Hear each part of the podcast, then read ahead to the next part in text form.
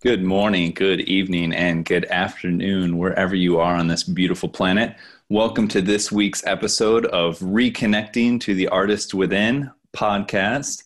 I'm your host, Mike Murray, and I am here to inspire you guys to crack open your creative vision and unleash it on the world. So, today we have an exciting guest. Her name is Lizzie Croucher. She is from England, and she went from her full time job to now making a living as a potter. So I hope I got that right. Um, I know she makes like pottery with ceramics. Maybe I should say a ceramics craftsman. I'm not sure what the official term is, but I'm going to let her tell you all about it right now. So let's bring her in. Hi. Hi. Hey, there you are. Very I'm cool. Ever, I'm ever so sorry. Um, oh, don't worry about it. It's great. I got Fine. this. I got this brand new computer because my laptop's dying of death. Um, and my partner set it up for me, but forgot to set up my mic. so I spent a while trying to figure it out, but i am on my old laptop now. So You are here. It is all good. I appreciate you were here on time, so you're fine. nice to meet you. Sorry about the technical. hitch. Nice to meet you too. Don't worry. This is, you know, this is real. So All part all of life now. Exactly. yeah, welcome to whatever this is. Everyone wants to say the new normal. I saw a great post today and someone said, forget the new normal. What if we call it like on on to better? Do you know what I mean? Moving towards something Yeah. better. Hopefully. Yeah, for sure. Hopefully. Mm. Mhm. Well, welcome, Lizzie. Thanks for joining me today. Thank you. Thank you for inviting me. You're in England, right? I am. Yeah, I'm in Essex. Essex. That Mm. sounds like I should know more about Essex. Like I feel like there's probably some rock bands from there or something. Probably. Uh, the band Blur, Okay, yeah, I'm familiar with Blur. like Colchester, which is where I currently live. I Mhm. think that's our claim to fame. I think they were formed or went to school here. So. I think Blur had a great song. It was like girls who like boys, who like boys, who like girls, Yeah, who do Yeah, girls yeah. like their boys. Yeah. Always should be someone you really love or something like that. That was a great song. I remember the first time I heard that, I was like, what the hell is this? This is incredible. Good dance song. Well, welcome. Thank you for letting me interview today. This is fun. I've been really enjoying these interviews. so let's start with just what I like to call the 30,000 foot view and talk about real quick where you were and where you are now. Okay. Yeah.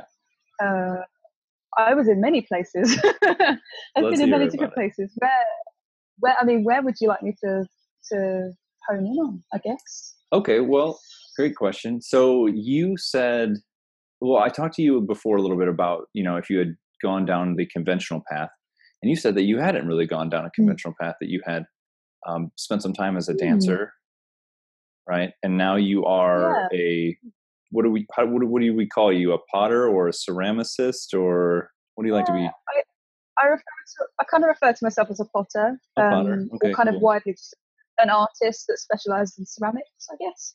Okay, cool. um, which I came to, I only really came to in, in very recent times. Um, but now it seems to be my life, which is, is fantastic. When did you make that Um, switch? Oh, uh, the start of last year, I really made the switch. Um, but I only really got into it about four years ago. Yeah. Um, yeah.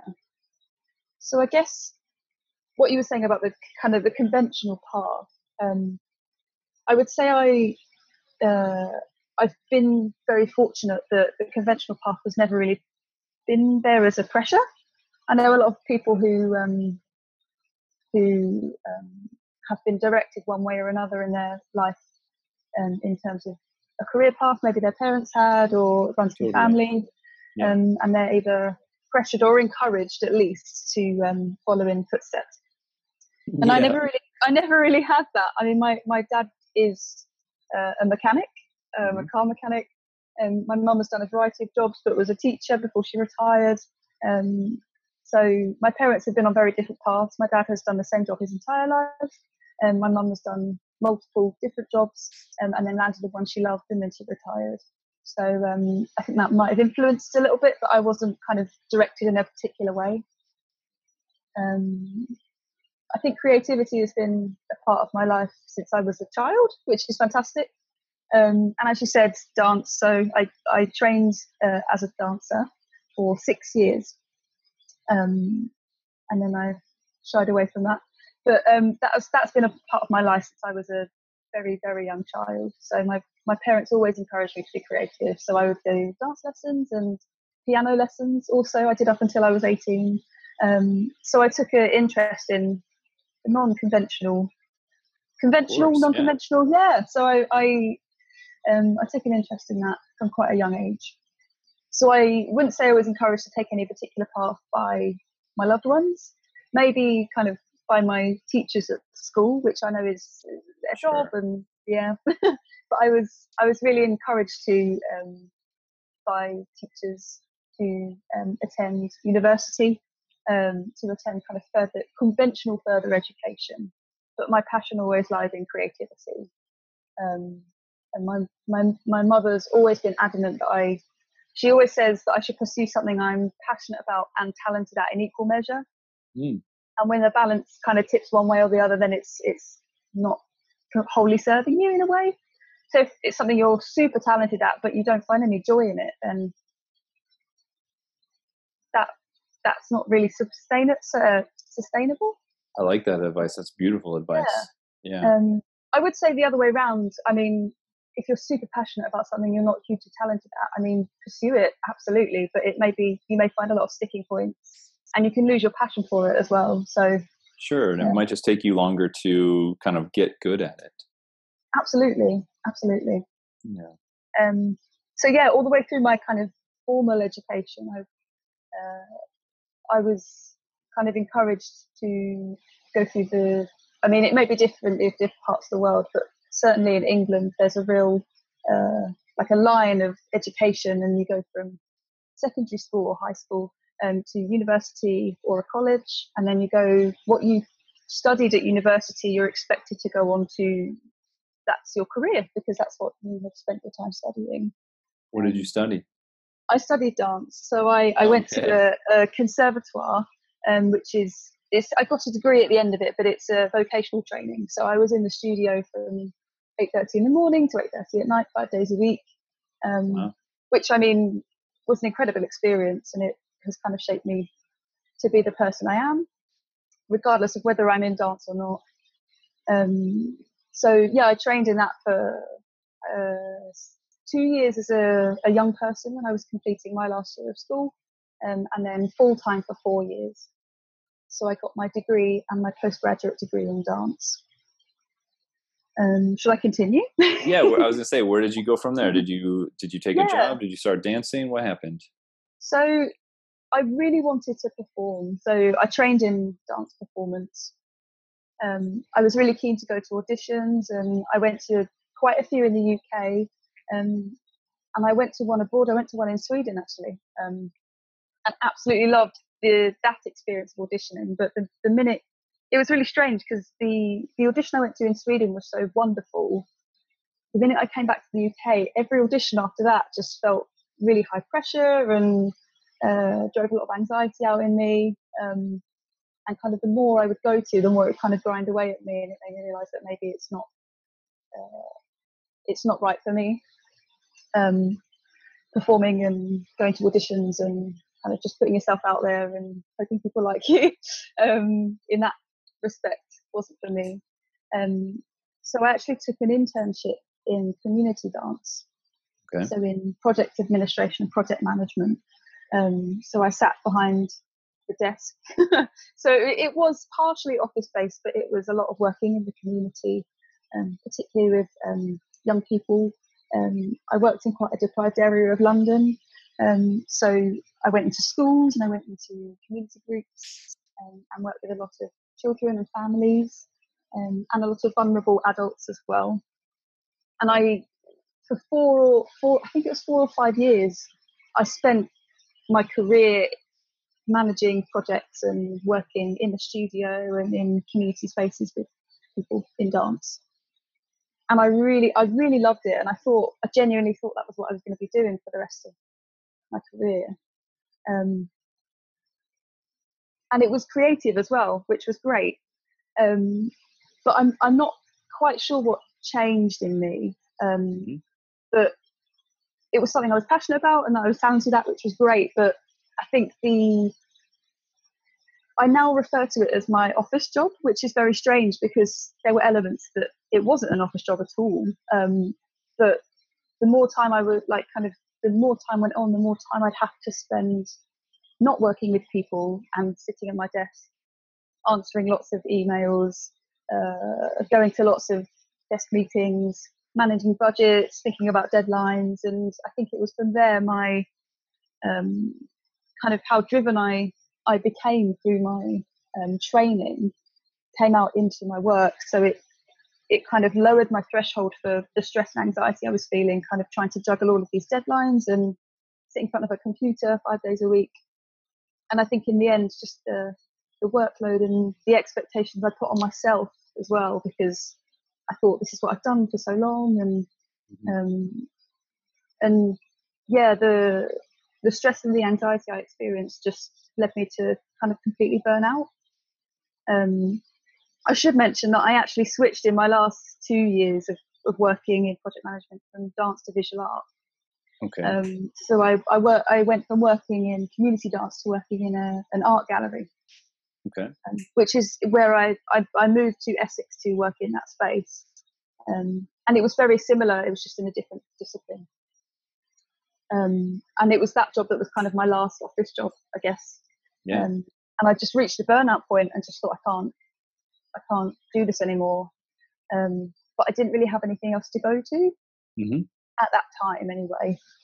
Um, so yeah, I guess where kind of pottery falls in all of that jumble, um, all of that mess is um, when I I moved out of London in gosh must have been 2016 now um, I picked myself up and moved um, to a place where I didn't know anybody. I just moved for work, um, and I felt like I needed to do something that wasn't work related, that was sociable in the evenings.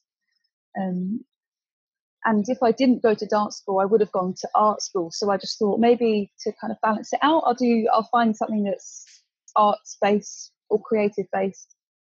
And I had a little look around and saw that uh, I lived near a local potter, a ceramic artist who had a studio in his back garden, which was awesome. So I spent my, um, I did a six session course with him, so the basics to throwing on a potter's wheel. Um, and after that, I absolutely loved it. And every single every single Wednesday night, I'd get home from work, I'd quickly change, and I'd, I'd go to the studio and spend about three hours, three hours a week there. So I kind of always had that in the background as kind of my escapism um, mm-hmm. which I think is super important if ever you're in a job that uh, you do love, but it's five days a week is very intense, um, and particularly working sat at a desk, regardless of whether it's creative or not, you do need something that switches your brain off. Um, Absolutely. So I I always had that in the back of my mind. Um, and luckily, when I moved here to Essex, um, we had a local space open where my studio is now based and it's uh, it's called a maker space. So it's like open facilities for people to join as a member and use the space when they'd like to. Cool. Um, and they had a potter's wheel there, so I spent the time teaching, kind of reteaching myself because I when I moved, I had to come away from the the studio the potter had. Um, so I used to just spend pretty much every evening te- reteaching myself um, pottery. So when the time came at the start of last year that I experienced a real burnout. I, I just I'd been practicing pottery for a while, and I'd actually sold a few pieces to friends, and um, I'd set up a, an Etsy shop. Have you heard yep. of Etsy? Of course, yeah, I, I, sell things yeah. on Etsy too. Actually, awesome. you have to tell me about those. My wife um, and I both. Yeah. Awesome.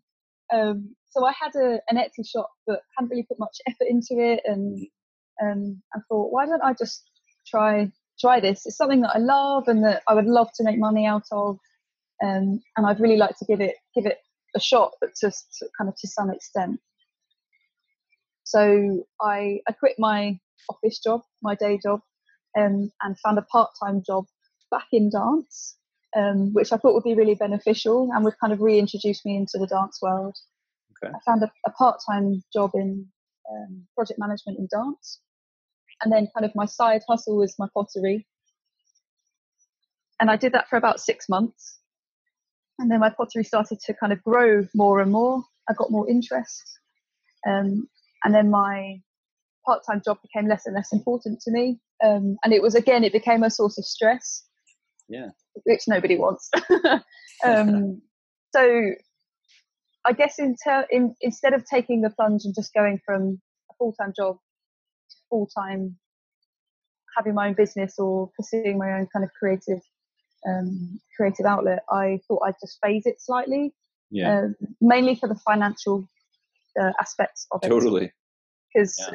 I, w- I don't know what I would have done if I wouldn't have had like a um, something to, to pay the rent and to pay the bills. No, that'd be too scary. Yeah, I I just yeah I don't know how people do it. I'd love to know, but um, yeah, I think sometimes yeah. there's a support system, maybe you know a partner that, that Mm. helps out, or yeah, just a lot of courage. yeah, certainly. a lot of courage. I'm I'm way too stubborn to have a support system. If I did, then I would have just completely taken taken the leap and tried it. Sure, sure. Um, but yeah, and then so that happened in January or February of 2019. I made Mhm. the switch to be part time employed and part time self employed. And then an opportunity came up uh, towards the end of 2019, and the, the art gallery that I did work at offered me a freelance job to be their head technician. So, um, overseeing kind of putting the paintings up and putting all the work in the gallery yeah, um, which was amazing because that would mean that I could be full time self employed and I could work on projects in the gallery and then I'd have six weeks at a time where I could just completely devote my time to, to my business. So I, I took that, grabbed it with both hands. um, and that, that really worked in my favour. Um, and it mean, meant that I could just dedicate so much more time to my own business and my own work.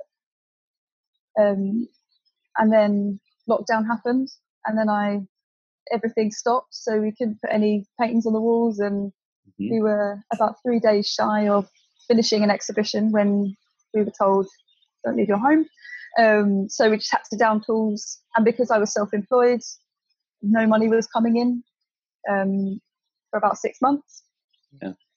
Um, I initially was very scared, um, and then thought maybe this is a golden opportunity for me to see what it's like to try my business full time and see where I get with it. yeah, I was lucky enough that my partner, who I lived with, uh, work had the capacity to work from home full time, kept his salary, kept his job. Um, very fortunate. So I had the freedom to try it, um, and it it's just taken off. Really, I'm it really unexpectedly. Um, it really has to the point where uh, last week um, I handed my notice in at my uh, as head technician, and from November I'll be a full time potter. wow, which is very scary to say, um, amazing. but really exciting. So I feel like my the, the transition I've had between uh, a conventional kind of not the conventional path, but the more conventional path, Yeah. um, working as a project manager, to where I am now, uh, took a, a. I mean, it took a year and a half in terms of I'm going to do this, I'm going to go for it, but the the thought has always kind of been lurking in the back of my head for about three years. So it's it's just taken time, but Totally. I'm getting there, which is is wicked. Yeah, it's cool. Yeah, it's been the theme recently. I've interviewed a couple people, and everybody has actually received a nudge from COVID, from the Oh, lockdown. okay. Right? It's you know, there's been these people that have been making this transition and working towards it, just like yourself, and then Mm. the lockdown happens, and they're like, okay, well, I guess this is a you know, this is Yeah. an opportunity to you know, yeah, to capture all this free time and, and put it towards what I really want to do. So Yeah, I think that's awesome. yeah. I'd be curious to hear more about the burnout if you're willing to talk about it and kind of what was going on at that time, like physically, mentally. What were you experiencing? Mm. That sort of, you know, was there an event or or a time period where you're just like, okay, I can't do this anymore? What was going on then? Yeah. So I think the kind of catalyst for it was when I I thought would be an amazing opportunity. So I, I picked myself up out of London and moved, particularly for my job. Moved away moved away from my support system effectively. Um, I was much further away from my family. Um, I didn't have any friends that lived uh, where I, where I'd moved to. Um, I obviously made some, but uh, connecting, taking a year to connect with people is very different to being around people that you studied with and spent yeah. years of your life with. Um, so while that has completely shaped me today, I think that might have been the, the starting point. So when I had when I had those moments that um, I maybe needed someone to talk to or just to go to the pub and have a chat with, um, I didn't necessarily have those kind of at my disposal or, or readily available to me. Um, so I was I was internalizing a lot of kind of stress I felt, um, and I think the nature of the job that I, I landed as well. So I went straight from um, my internship, so so quite a well, an entry level job, um, and I, I went into an environment where uh, there were very few people on my team, as is the nature of arts admin, uh, with mm-hmm. kind of low or lack of funding and lots of very passionate people that really want to do their job and really want to support and serve the community, but there's just not enough resource. Um, I went into a job where uh, I was meant to have a line manager and didn't because she had left because she had burnt out um, and mm-hmm. before me had burnt out. So my, my handover was quite minimal. So I was almost coming completely fresh faced into a job that required a lot more experience than I had. It's um, interesting too how the others had burnt out as well. Yeah. Um, signs were there. Yeah, exactly. And I didn't find that out of course, no, no one told me that. over my head. Nobody told just me. Just so you know, the last two burnt out. Yeah, yeah. Um, sure, you want it? I kind of, I kind of got, I kind of got the feeling in my hand over that she'd left in a hurry, mm-hmm. um, or she just she'd closed the book a long time ago and just wanted to leave. Um, I think that going into that environment when I was very naive. I mean, I'd just come fresh out of an internship and thought like, oh, I can do this. This is amazing um, I think all of those elements coupled with the um, kind of my personality in a way. So uh, I'm extremely driven. If I get a, get a deadline put in front of me, I want to get it. I, I will kind of work through AM to PM and like into the night to, to get it done because I really care. I want to care about everything I do. Mm-hmm. Um, I put my heart and soul into everything, regardless of if I love it or not, which is really strange. Um, so I, I think, a lot of people kind of, do that. Yeah. Yeah. People pleasers. Yeah. And they high achievers. They've got you know sort of a certain quality quality of standard or standard of quality that they want to mm. reach for themselves. I know yeah. I have that. Yeah. And I think because I was getting that from people who I worked with as well, and I, I the internship I came from um, my previous employers kind of gave me a really glowing reference. And said I was I had so much potential, and I really wanted to live up to that. Um, so I think it was a couple of different elements, but I think ultimately it was uh, I struggled a lot with my anxiety during that time, probably because I, of the lack of support system, but also yeah. I just was giving myself. I I had all this spare time, so I was filling it with trying to work and get things done trying to fill holes that it's just not possible for one person to to sort. Um, and I think the nature of my job as well. Um, obviously, as I said, I was working with a lot of vulnerable adults and um, people with issues that I I wanted to be there for them a lot all the time, or I would go home and worry about them, even though it was just a job. I couldn't kind of like shut the book and or turn my emails off. I, I wanted to just make sure people were okay. Um, so I think it all just, in the end, everything kind of culminated on top of each other. And I came to the, my, my contract was a, a year and the, the team leader sat me down and said, we want to keep you on full time. We love what you're doing. They saw none of the, the burnout I was experiencing because I just go to work and do things and leave. Yeah. Um, and then I just break down when I got home. Just thought, why am I doing this to myself? But then I go back to work the next day, kind of totally fine, just get on with my job. I think that's pretty common. Yeah. Right. For yeah. just like the world at large, a lot of people are, they go home and they're like, what am I doing? Why am I mm. still doing this? And then it's like you don't know what else to do sometimes. So you just. Yeah. And then everyone yeah. goes to work and says, how are you? Yeah, I'm fine. Yeah. I'm it's, fine. it's when it's, yeah, I'm fine. And then they go back to their computer and you know something's. Things are good. Yeah. Yeah. Um, but it was only really at the the end of my year contract she sat me down in the meeting room and said, we want to keep you on full time. And I just broke down into tears and said, I can't, I can't. Oh, wow. And she was really shocked. She was like, Yeah. but you work so hard and you always get stuff done. And I'm like, yeah, you, you see the, the work I do, but you don't see all the underlying stuff that I, I, I deal with and that Yeah. I yeah, and I just said I, I can't. Um, and then I moved on and found a job in the art gallery, and then exactly the same thing happened to me. wow. Um, I thought maybe like a new environment and uh, new people and kind of new tasks, and, and switching from dance to visual art. I thought maybe it would be different. It would be different, but it was the same. Um, so I think because I'd experienced that, I've experienced it more than once. I think Mhm. I think it is just my I I have put it down to my incompatibility with working in that field because you will just never get things finished because there's just so much to do and unfortunately the arts is such a an um, I, I mean as we're seeing at the moment it's such kind of a uh, an un, like an underfunded and underrepresented Yeah. area and i wish i wish it wasn't in an alternative world that would be my life because it's yeah it's the work that people do that the work behind the scenes to make things happen just it's it's incredible when things do happen but for me it was, i think i just put it down to an incompatibility of my working style and my personality and how much i can kind of give and take with those kind of environments Yeah, maybe something to do with the structure of Mm. having to wake up every day and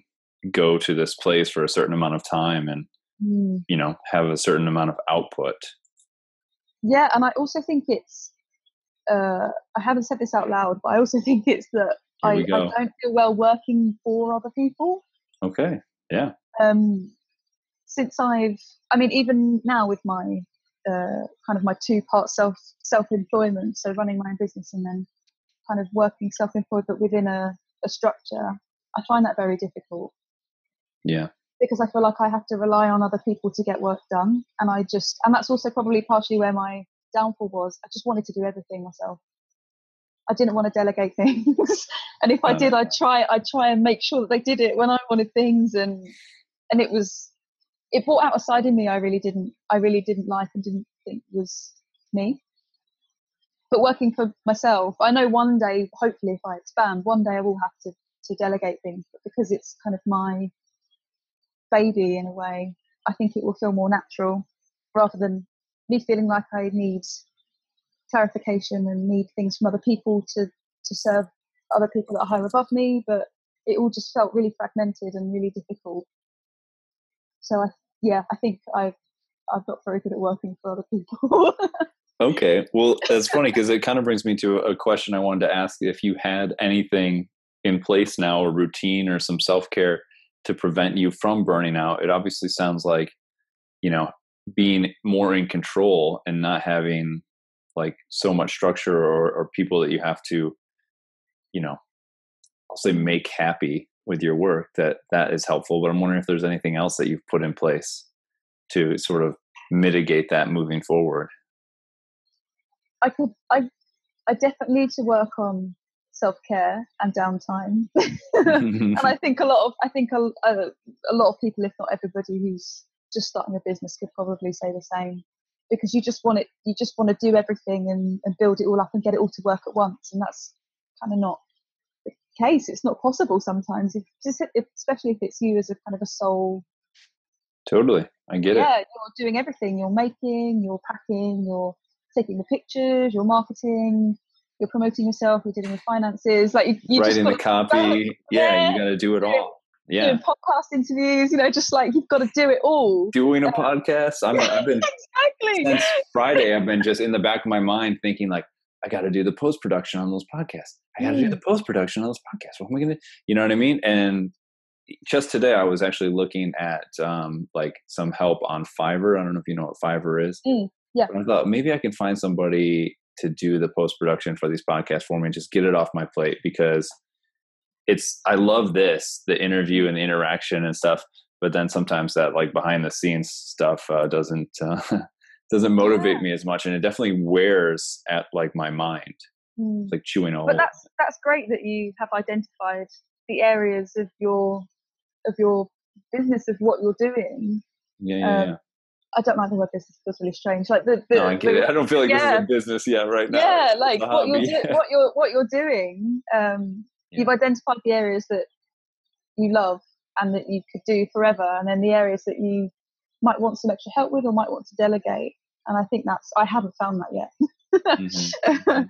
I have areas that I know that I one day I would like to delegate, but um, what are those I areas definitely, definitely photographing my products. I love making my products and I love looking at them, but photograph for some reason I just don't have the photographic eye.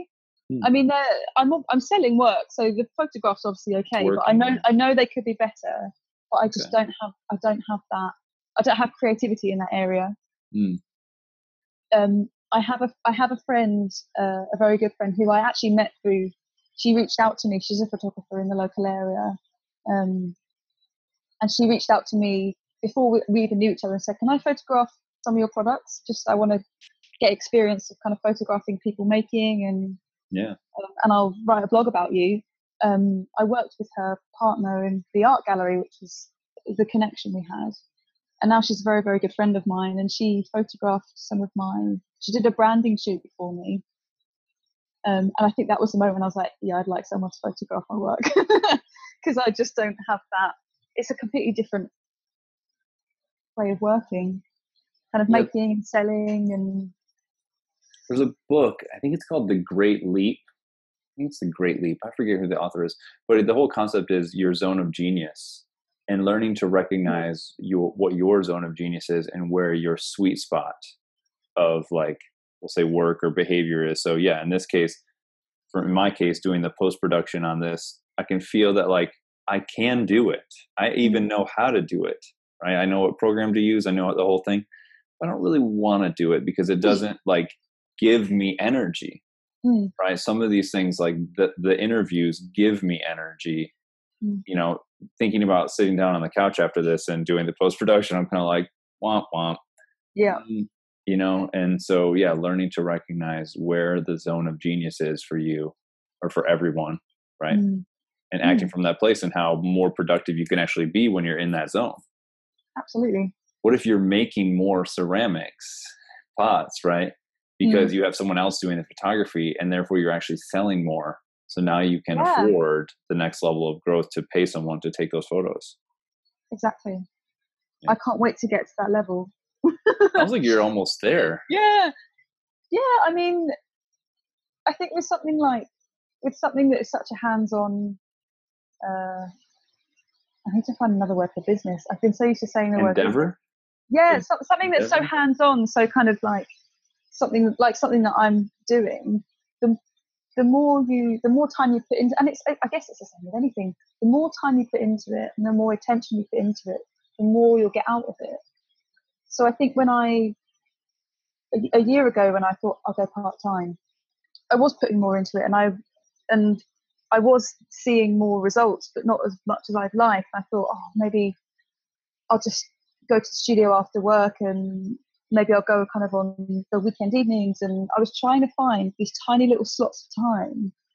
But with something like making ceramics, you almost need huge blocks of time Mm, because by the time you've set your wheel up and you've made two pots and then you've kind of taken that, that tiny bit of time, then you need to clean up. And then it almost feels, it feels like you've kind of built it all up in all the time around it you almost need a big chunk of time to really zone in and, and really focus on what you're doing and and develop what you're doing as well, kind of rather than just going through the motions.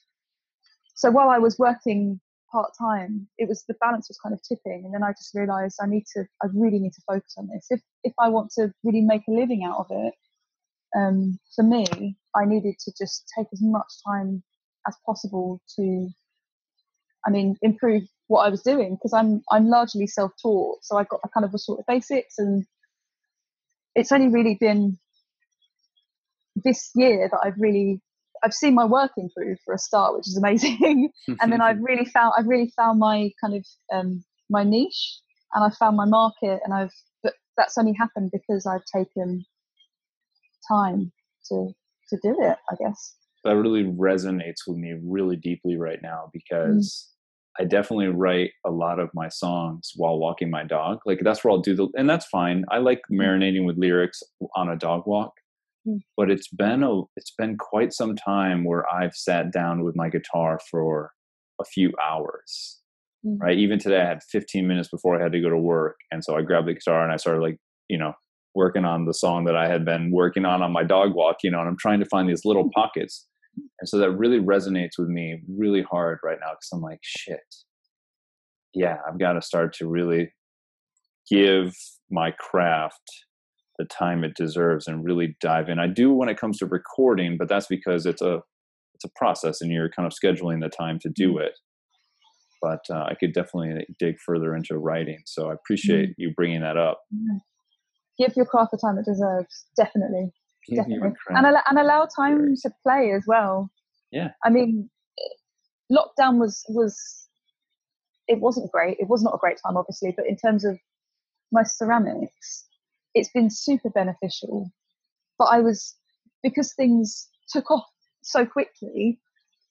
All of my time in the studio was dedicated to making more because I was running out of stock, which is an amazing place to be. There but you go. It got it got to about three weeks ago, and I thought I haven't sat down and tried something new in such a long time. Mm. So, um, I sat down and thought, right, I'm gonna throwing a large pot is like a completely different world compared to throwing a small pot. mm-hmm. And uh, it's something that I've tried a couple times, but I've just been too impatient and the pot's just fallen over. So I just thought, I'm going to have a morning, a whole morning. I'm not going to make anything that I'm kind of destined to sell or make anything that's on my list. I'm just going to try. And lo and behold, I made like three huge pots. Well, huge by my standards anyway, probably not by some people's, but and that was all just because I took time to to play about. Yeah. Um, so I think I'm. I think that's probably part of self care. Actually, now I think about it. There you um, go. It's. I'm at the moment. I am totally happy committing all of my energy and time and life to to making this work and seeing if it will work. Um, but I need to allow time because I need to just remember where I I, I started my art, my craft through. Uh, it's kind of escapism, I guess yeah play. Um, and it's and it it has it has never felt stressful. Um, it's worlds away from anything i've ever experienced in terms of, of kind of working. Um, but i just need to keep coming back to the coming back to the play aspect. And that's probably where uh, new ideas come i guess. Kind of new ideas to for new products and um, hopefully collaborations and things like that so. Yeah i like the idea you touched on doing something with out the intention to sell it mm. right? Because it's probably really easy to get caught in that that loop of like okay yeah i gotta make another pop gotta like fulfill orders and, and make sure that i have stock and instead of like just yeah connecting with the roots of why you got started in the first place and just giving yourself that time and i think that's really that really resonates with me right now too. All of this i'm just like yeah when was the last time i like didn't try to write a song with purpose or just like really just played. Mm. I like that. Mm. And that's the, I mean, that's really unique to the, to, to craft and to artistic and creative endeavors. You can't, I couldn't ever see myself sitting at my computer on a Monday morning and think, I need to just play around on the computer or like actually to play with my emails. Like it's just not, mm. there's no capacity, for me, there was no capacity yeah. for, for, I was working in a creative field but there was no creative spark there at all. I mean, Got you can't. I, I couldn't find any fun or creativity in sitting at a meeting or looking at a budget spreadsheet. Some think... people, some people love it. My partner works in IT and computers, and he never complains about work. But I just, for, for me, it was, a, it was a creative, it was a creative world I was kind of existing yeah. in, but I had no, I had no taste of creativity at all. I think that um, artists get into that trap a lot. And when I say trap, I mean like the trap of going into a creative field because they because they because you know society is teaching you like okay you're you're obviously a creative child you're an artist you're a painter you like to draw whatever like i remember my mom used to say like you should be an architect honey right? Because she like I drew houses, so must be I Mm-hmm. want to be an architect. Where it was really I'm just a kid. I'm just drawing like because it's a house. Why not? Like I'll try that out, you know. Oh, you're really good at drawing houses. You should be an architect. Or oh, you're really like good at you know drawing. I don't know cartoons, and so you should be a graphic designer. It's like how can we take your creativity and still make it fit into the mold of like Mhm. societal, you know, career. And I think- Absolutely. I think that's a, a big I think that's very common path, you know. And then like you say, you you actually weren't being creative in that creative field. Mm, yeah, and I think that uh, that idea of taking creativity and almost kind of it's almost like putting a what do they call it, like a, square peg through a round hole. Like it's just Yeah. oh, you've got this, you've got this kind of creative passion, this talent. Now make money out. You've got to make money out of it and do it full time. And what are you going to do if you don't make money? And I think that as much as I I love my mum and dad and praise them for encouraging me to follow my heart, when it came to being an adult and moving and moving away from the student life and into a, a kind of a job and sustain myself, um, they were like kind of they were me kind of chugging along with my nine to five and earning a good wage and paying my rent. And the minute I turned around to my mum and dad, um, a couple of months before I decided, yeah, I'm going to hand my notice in at work and work part time. The first thing my mum and dad said, well, well, how are you going to make your money? Yeah. How are you going to, how, how, what are you going to do with the other time, other time you're not at work? And I'm like, I'm going to try and pursue what I want to pursue. Yeah. Um, and I, I understand that. I mean, I'm not a parent, but I I understand I that get it. that's a worry, a worry and an anxiety that Yep. I was going to run out of money, or I was going to not be able to even hold down my part-time job, or that I know that that was a a very real fear of theirs. Um, but to me, it came across as like a you're not working a full-time job anymore. You what what you want to go and make stuff out of clay and sell it, and that's going to be your life. How are you going to do that? And it was I think it came it also came down to the um, the experiences that my mum and dad and people of their generation experienced, and that my my dad, as I said, my dad worked at the family Yeah. business for his entire career, um, and then he sold it to someone, and now he works for them full time. Like it's Oh, and it's and my mum Yeah. was the same. Um, she Yeah. had a couple of different jobs, but it was a you work Monday to Friday, Saturday, Sunday's your day off, and you go back to work on Monday. If you don't like it, that's okay, but you're you're you're, paying your rent. Mhm. Um, but then it it kind of changed. It lockdown is definitely I call it lockdown. It was Whatever lockdown. changed it. Yeah. yeah, the start of the year um, definitely changed my parents' perspective on on what it means to own your own creative business or or to be a crafts person um, or to be making money from from making art.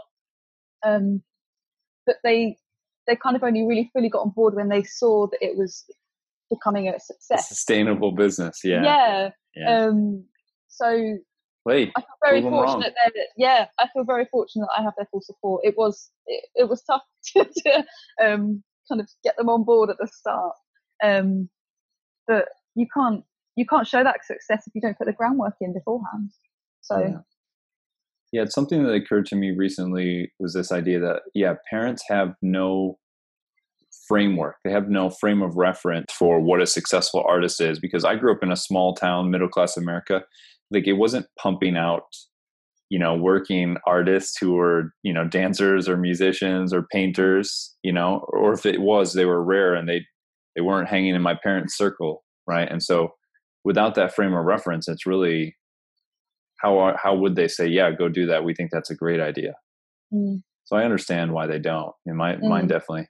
It's interesting. I was an artist, painted and drawing, and I went to school to become an art teacher because I liked art. So mm, I'll go into a creative field using my creativity. And I'll never forget, I had a uh, professor my first year, and he came up to these two of us. It was myself and this other girl. I can't remember her name. And he just looked right at us. He's like, You guys don't want to be art teachers. You should be artists. And I was like, Why? He's like, You think that by being an art teacher, you're going to have plenty of time to paint. But I have, I have news for you. You won't. you're not going to have any time for your marking other people's paintings. yeah and i was like because he read my mind i definitely thought that yeah i'm going to have more time for my art as an art teacher of course Mm.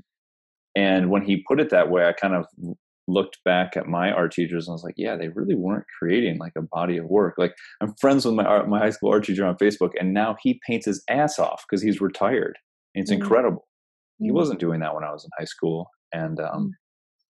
yeah it's just interesting that he yeah, so then i went and i stopped being an art teacher and i just went to be an artist and then i'm certain my parents they didn't tell me to my face but my mom told me years later she's like yeah your dad was really worried about how you were going to make money so then i Mm. just graduated as an artist Yeah. Cool. then- yeah but then i panicked and i went to be a chiropractor i was like oh shit what change! yeah big change right big change Yeah. they, I mean, I, I have a lot of friends that are physiotherapists, and I think I Mm. have one friend that's a chiropractor. But it's through their it's through their training in dance oh interesting. and their yeah. interest in the human body. Um, so, I mean, I I've just trained to be a yoga teacher, yeah and I found I found yoga at, during my time in dance, and then I completely left it, and I started. It's I've, I've got my assessment this Saturday actually, um, and um, I've been doing that for a year, um, and interestingly, I'm not sure if I want to be a yoga teacher, even though I've spent a year that's okay training to be one. Um, and it is okay, but yeah some people don't think it's okay because I put money and time into it. But of course I will be doing yoga every day for as long as I live, hopefully, because I really love it. yeah Um, I've spent a lot of time kind of finding the deeper meaning behind it and, and kind of cultivating the practice for myself. And it's really benefiting my life. So I might not be teaching it just yet or, or ever. I don't know yet, but yeah I've got I've got a foundation there that I could if I wanted to. Um, or I could just keep it for myself, which is what I currently want to do. I feel like there's another part of your self care, right? You said you yeah, do yoga exactly. every day. Exactly. It's cool. and I think the thing about teaching as well is people meet it in in different ways, um, and teaching is something that I I have in my I don't have a business plan. I don't have any sort of plan just yet. I just want to see where it goes. But hmm um, we're about to move home, um, hopefully in the next month, um, and that home has like a garage workshop space. So I'd, I'm going to kind of bring build my own home studio because I currently work um, in a shared. I have a small studio in a shared space, um, but hopefully, once that's built, I would love to offer pottery classes and one-to-one sessions Cool. but that that's only been born out of the fact that I I just love what I do and I'd love to show other people it. Amen. And I've spent Yeah. time I've spent time working with it and kind of I think because I I did do my foundation course, but because I've kind of retaught myself over the last few years, I feel like I just want to pass the things I've learned on to other people. Yep. Um, and it's becoming such a, a popular thing. I have had people reach out and ask if I teach classes. I have I taught a few at the um, the communal space I work at now, um, but I'd love to just do kind of one-to-one sessions. So I've kind of found I've decided that I'd like to teach in the future, but it's only really through me actually spending time on my own art that I Yeah. want to teach it to other people. I think it's great when it becomes a natural extension of just something you love to do and people start asking questions about it. I mean, I think that's like just the, the most beautiful organic way to grow. So Mhm. kudos. Mhm. So tell me about your pottery real quick. Like, I, I obviously I've seen the pictures. I think it's beautiful, but I'd love to hear like what inspired it and you know your tell us about your style real quick. Yeah. So I have a my tagline, I guess, is um, pottery with personality. Okay, I love it. So my the thing I have honed and that has become the most popular and now is the only thing I sell are um, ceramics with, with faces on. hmm Yeah, Um, face which I wish people face- could see it. Do you have one? Can you hold it up? Is there one? yeah. Uh, I mean, I have this. My camera quality is really, really poor. It's okay. You're coming through. Okay. Yeah, they're beautiful. this- yeah. So they either Yeah. have uh, happy faces or or Yeah. sleepy faces. I don't I don't make sad ones. I made a couple and I didn't I didn't like it. okay. um, so so yeah, um, that it came about almost on a bit of a fluke, I think, Mhm. um, and it came about when I was I was playing around and again I was playing around um, in the studio one day and kind of making new shapes, and it was when I was still relatively new and things didn't look so pretty.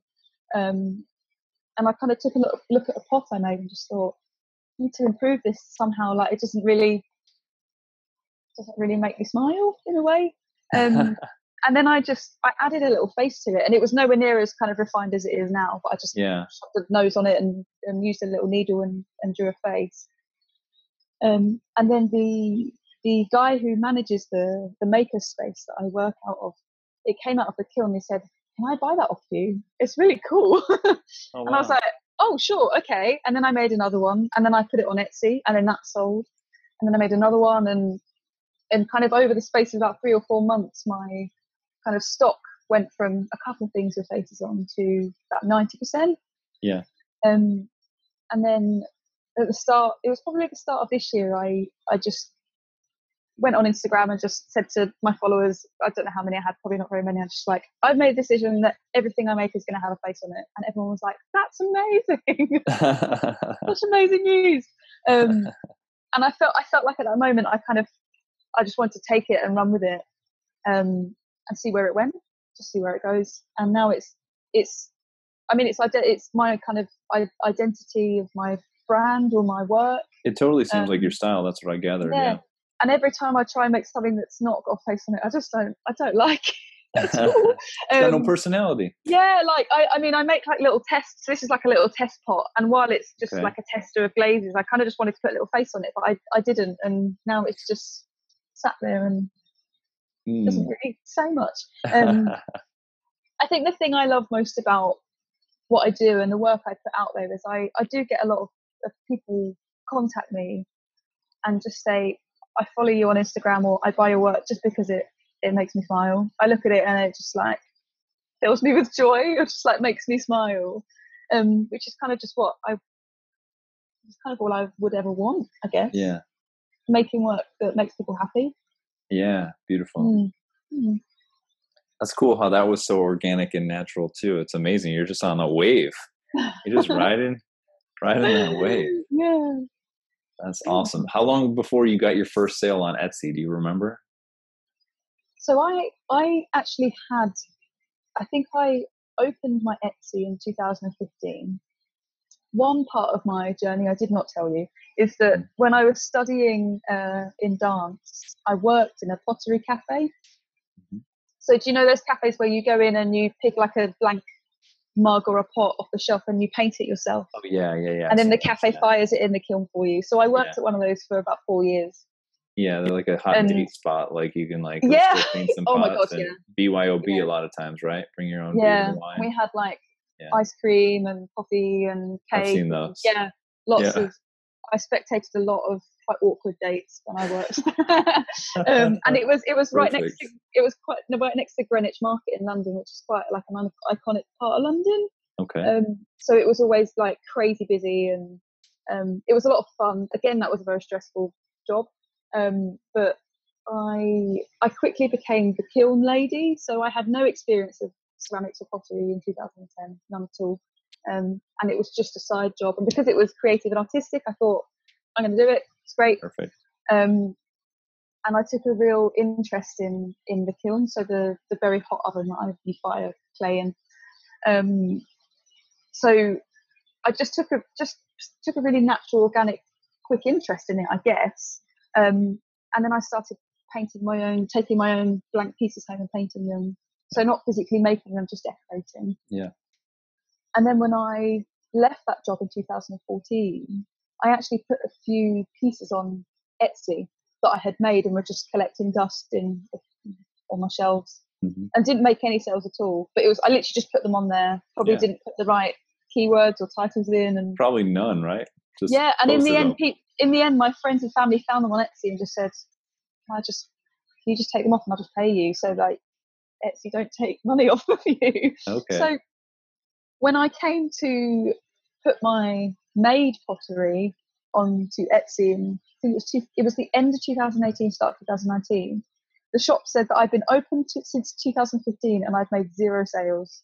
Yeah, yeah. And I was like, how can Shit. I change that? Yeah. And I couldn't. And my yeah. because of all the like details of my name and stuff was linked to it, I just thought I'm just going to keep it Sure. So I started off and it just looked really appalling. I'd been on Etsy for four years and not sold a single thing. And I thought that would really affect me actually. I was I was really worried people would look at it and be like, oh, must be something wrong. I'm not gonna Yeah. I'm not gonna buy it. Um, so I made my first sale relatively quickly. Um, but it was because people would see my work in the space and say, "Oh, can I have that?" And I just thought, "I'm going to put it on Etsy. Can you can you purchase Yeah, exactly. there?" There you Just go. to kind of make the Get the make sale. the connection. Exactly. Yeah, because when you said that your parents and friends wanted to buy it off of Etsy, I was like, no, that's good for the store. Yeah, but when I first when I when I back in 2015 who because I had absolutely no Yeah. uh, no experience of Etsy, and I didn't think of it that in any way, shape, or form I was ever going to reopen it or have a business out of it. I Yeah. just thought, yeah, sure, just yeah, I'll just just give me the cash and I'll I'll give it to you. Of course. Um, I think it took me about four months, maybe four months until I had a sale from someone I didn't know at all. Mhm. So I had a lot uh, people kind of I directed from my Instagram to my Etsy people I Yeah. knew. Yeah, um, yeah, about four months. I had just a. I think someone must have just searched something and bought something off me, and it was like the most amazing feeling I did it. Yeah. that someone's just found you and is like, oh, I like that enough to to buy it. totally. Um, was awesome. Yeah. I think I I made about I made about a hundred and maybe two- I made quite a, a fair amount of sales on Etsy before I parted ways with it. So I parted ways with it in lockdown actually. oh, you're not I even made- using Etsy anymore? Not anymore. I made for you. I made the leap to my own um, web shop on Squarespace. Yep. Are you using like what do they link up with Shopify or not? Uh, Or no, I think it's just They have I their think own it's commerce. Square. Yeah, I think Got Squarespace it. got their own commerce. Got it. I've been thinking about it for a while. Um, as much as Etsy opens so many doors for me, and they do, right? Yeah. yeah, and it's it's an incredible place for people to just search something, and you might pop up, and then that person could tell someone else, and like it's it's such it's like a search engine for independent makers. Great creative. Um, yeah. Good. Yeah, it's awesome. Um, it got to the point where I'd search for something, and I don't know if it was just if it was just a fluke, but every time I'd search for something, I'd get a lot of ads for companies and brands that weren't making their own work um, or were outsourcing things, and and it, it felt it felt like it was not going in the right direction. Mm, Um, and then I realised that the more, obviously, the more sales I was making, the more fees would be deducted. Um, and more people were asking for kind of custom orders and things of more value. Um, and then I, I basically just did a bit of homework and compared fees and just thought this is the best way for me to go at the moment. Um, Etsy was great for the I think year and a half that I had it mhm. but it got to the point where I'd kind of gained more momentum on Instagram, which is kind of my primary way to connect with people. Yeah. Traffic Yeah, generator. yeah. Um, and it just got to the point where I just thought, I'm going to try it. I didn't close my Etsy shop and I just launched my website. And I've probably made the same amount of sales in six months than I have made on Etsy for a year and a half. Wow. I think there's only there's I don't know how that's happened. I couldn't tell you. I just thought I'd try it and it it worked. And I kept my I kept my Etsy shop for two or three months just in case I oh sorry my That's okay. just pulled my headphones out, sorry. Um. I kept my Etsy shop for maybe two or three months in the transition period in case it didn't work out. Sure. and then I, I just forgot that I have my Etsy shop. Um, I think it's still active, but I don't have any listings on there, so I always have it just in case. Yeah, yeah, Still got Um, those sales listed in case. yeah, just in case. Yeah. Yeah. I haven't I haven't got zero on there anymore, which is good. Um, but yeah, it's just just in case things don't work out, or or I'd like to put a couple of things on there. I thought I'd keep it. Well, it's interesting too. Um, I was like, maybe it's because now you're instead of driving traffic to Etsy, where they could get distracted by another listing potentially, they're going Mm. straight to your web store where there's no other possibility besides your work. So, Yeah, you know, someone who maybe is looking to buy something, a ceramic pot, you know, maybe they go to Etsy. And I think sometimes Etsy will share other similar listings at the bottom of a listing. Ah, okay. Um, I think that happens because they they just want you to buy on Etsy. They, they don't really care if they buy, you know, from whoever. Mm, So yeah. And I I thought about it a lot because I was like, do I really want to come off a place where you can search FacePot? And people do. A lot of people search FacePot and my stuff Yeah. comes up. yeah, of course. um, yeah. do I really want to be? It, it it got to the point where it felt very competitive, Mm. and I just wanted to try. I saw a lot of. I mean, again, I follow a lot of ceramicists on Instagram. It's a great place for inspiration. Um, There you go. Yeah, and I saw a lot of a lot of ceramicists. I just checked out their websites and saw what they could do, and just thought I'm going to try it because it seems to work for a lot of people, and it has. Touch wood, it has worked so far. Cool. Yeah. Very cool. So where is where can people find you? What is the Instagram handle? How do we get in So- touch? my my ceramics uh, my pottery creative business i guess Mhm. um, so my my name on instagram is croucher.li Okay. so croucher lee is the name of my brand i guess Croucher Lee. Okay. Yeah. Li. so my, my second name is croucher and my first name is lizzie so i Yep. just it's not that creative i guess but I. I, I- when I started painting pottery, I thought I need to write something on the bottom, um, and I started, I started writing my second name, and then I started writing my first name, but in the wrong place. And then I looked at it, it was like, oh, maybe that's maybe that's it. And I've had that name for ten years now, and I just thought it's not no point in changing it really. Cool. Um, but yeah, and I used to do things. Uh, I used to do illustration as well, so it doesn't have ceramics on the end. But I've kind of just left that off for now. Um, yeah. So yeah, my, my Instagram is croucher.li, and then all the links to my website and mailing lists are on there as well. Um, but my website is www.croucherlee.co.uk. So just super simple. Okay. Cool. And Croucher is C R O U C H E R, right? Yes. Yeah. Croucher. Okay. So Like- I'll put a link in the show notes. Awesome. Yeah. Cool, Lizzie. Well, any final thoughts for people who might be listening and thinking about doing their own thing? Hmm. That's a big I guess question. it yeah, it is a big question. I guess it, it depends on your it always depends on your situation. Sure. Um I I've read a lot of um anecdotes and experiences from people in all different situations and everybody's done something different. There's no one way to do it.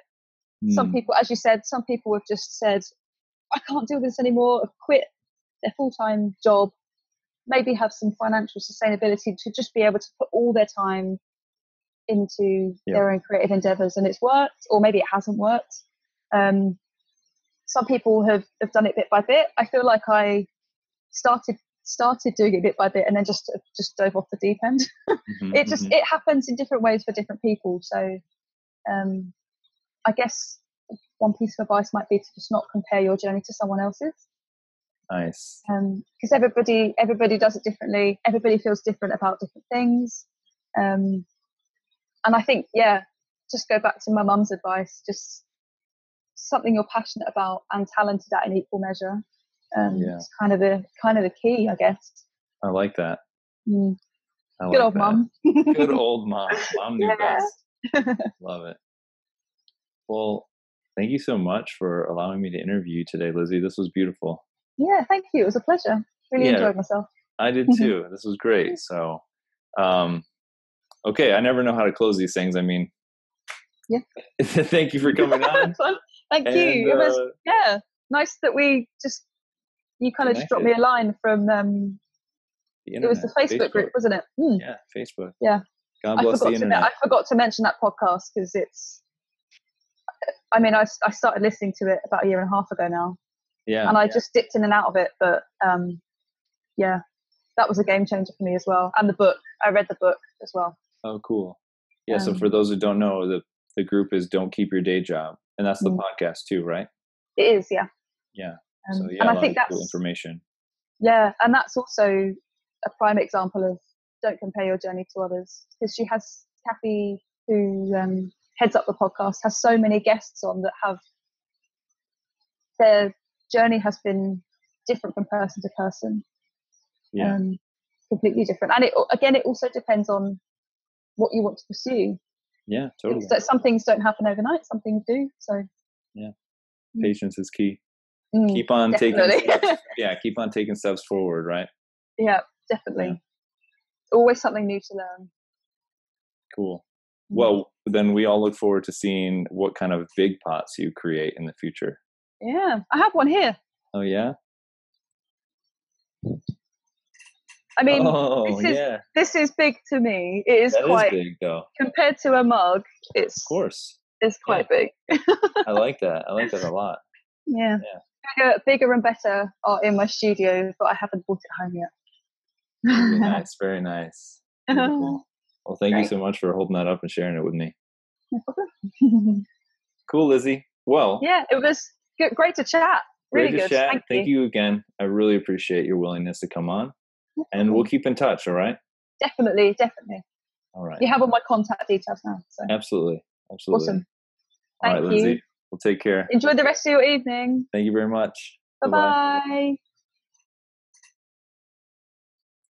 Well, there you have it, folks. I don't know about you, but uh, key takeaway for me was spending more time on the creative activity. I have definitely been trying to squeeze those things into the edges of my life lately. And so that was a real wake up call for me. And to then also use that um, undivided time to play right? I mean, it's good to spend that time to be productive, but also to just take some of that time to actually play. So, thank you for that great advice, Lizzie. We appreciate you so much. Okay, well, that wraps up this episode of Reconnecting to the Artist Within. I'm your host, Michael Murray, and as always, we're here to inspire you to crack open your creative vision and unleash it on the world, just like Lizzie did. And uh, we really look forward to connecting with you further on future episodes. If you'd like more information or just like to continue to dive deeper into your own creativity, we offer a free Facebook group, and that is Reconnecting to Our Inner Artists. The artwork is the same as it is here on the podcast, so you can search us on Facebook. I don't know why I said it was free. I mean, it is free. Aren't all Facebook groups free? I don't know. I've heard people say, hey, join our free Facebook group, and it's like, they're all free, right? Are people charging for Facebook groups? Uh, I think so, actually. It's like, oh, if you buy my program, you can be a part of my group. So I guess they're not all free. Ours is free. This one is free. So, um, anyways, I'm, rambling. So we're going to cut it out here. Thanks for listening, guys. Like and subscribe. Leave a comment if you will. Give us a review. Give us a rating. That really helps us out. And again, I say us, but it's just me. okay. Thank you and good night. All right. Goodbye.